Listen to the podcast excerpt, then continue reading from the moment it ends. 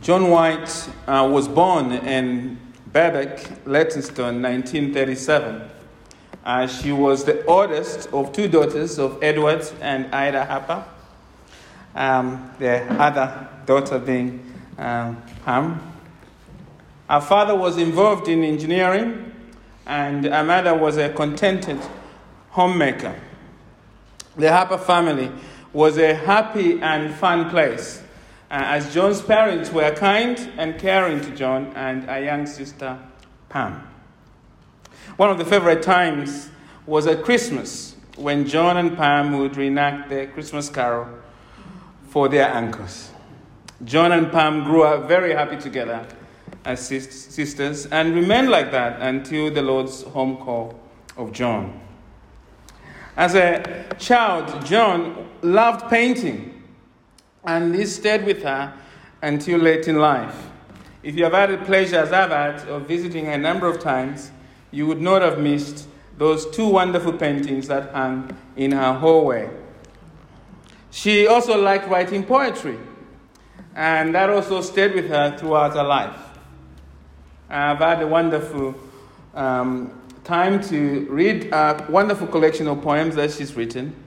And I must remember to return the, the, the book to Brother Michael.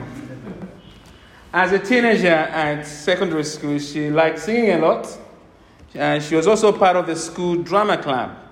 In fact, one of her favorite moments was being involved in the school production of Aladdin. There is a wonderful photo of Joan eh, eh, doing Aladdin, which you'll be able to see on the TV display there at the back later.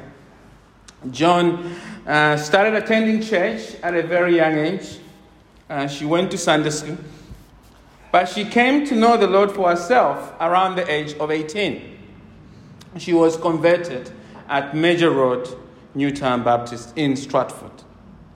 A friend called Brenda invited her to Major Road, and that's where she heard the sensational good news of the Lord Jesus Christ that our great God so loved the world that he gave his only Son that whoever believes in him should not perish but have eternal life.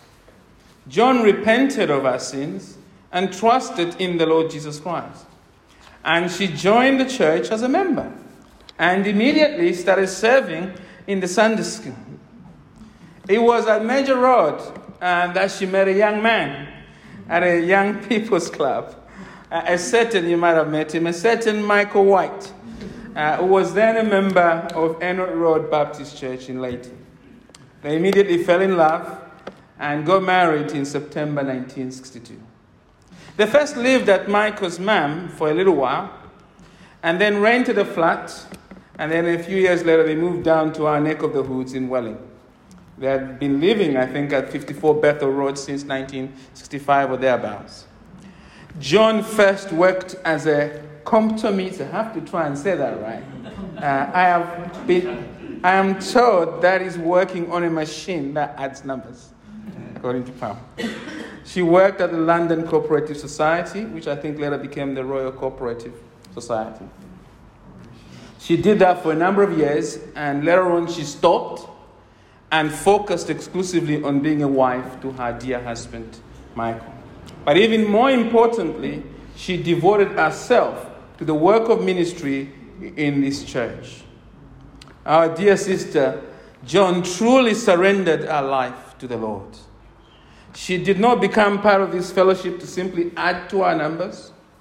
She took the command of the Lord Jesus Christ seriously in Mark 8, verse 34. If anyone would come after me, let him deny himself, take up his cross, and follow me. The Lord Jesus Christ was real to Joan. So she had no problem with putting Christ first. And for Sister Joan, a passion for the Lord Jesus Christ meant passion for his people.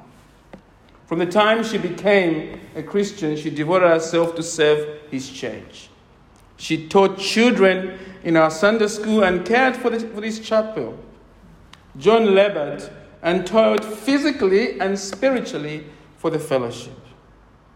She was a perfect wife for a God fearing deacon. Joan befriended visitors. She loved talking to people about Jesus. But most importantly, she enjoyed talking to Jesus about people. She would often bring up people uh, we have forgotten in our prayer meeting. She would ask me, Have we heard from so and so? Can we pray for so and so? And she would herself pray for that person. And of course, many know Joan for her amazing women's ministry. She was gifted by the Lord in teaching women and caring for them. Many local churches, not just our Grace Baptist churches, have benefited from her ministry. She was very knowledgeable in the Word of God. When I spoke to her, she would often just bring up passages. She'd say, and there, and there. But I must end by reminding us of the distinguishing mark of Joan's life. She was a woman of prayer. Sister Joan prayed about everything, even the most mundane things. And she prayed wherever she was, whether here or at the dialysis. She walked and talked with Jesus. And that prayer life gave her courage to follow Him, follow Christ, even in very difficult circumstances. Even at the time of COVID, Joan still came. But many couldn't. But many couldn't. Joan still came. And she prayed especially for people, including members of her family, to come to know the Lord Jesus Christ for themselves. You know, the centerpiece of her life was the cross of Christ. And perhaps nothing captures Joan's thoughts about Christ than this wonderful poem that she wrote. She wrote it in the Easter of 2009. It's called No Other Love. Who is he who walks in Galilee, heals the sick, and calms the sea, raises the dead from earthly sleep, makes the lamb to rejoice and leap? He is a good shepherd of his sheep. The lamb in his arms he will safely keep. He sees our tears and hears our cry and whispers, Be not afraid, it is I. Behold our Savior praying in Gethsemane in sorrow and deep agony. Father, thy will be done, not mine. To the cross himself resigned. Our Lord was betrayed into wicked hands by the cruel soldier bands. On the cross he paid the highest cost for us to gain Adam's paradise lost. No other love like this would we compare. With crown of thorns and back through wounds made bare, as a lamb he was led to the slaughter to give himself for us on Calvary's altar. Nailed to the cross and lifted high, for our sakes he was condemned to die. From our Lord's hand, head, feet, and side flowed his precious blood as a scarlet tide.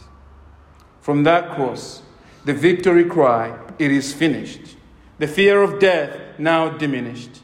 For God so loved the world, his only Son he gave. Those who trust in him, he will save. Women came to the tomb where his body lay. The sun had just risen on that Easter day. The ladies came to seek the living among the dead. He is not here, the angel said.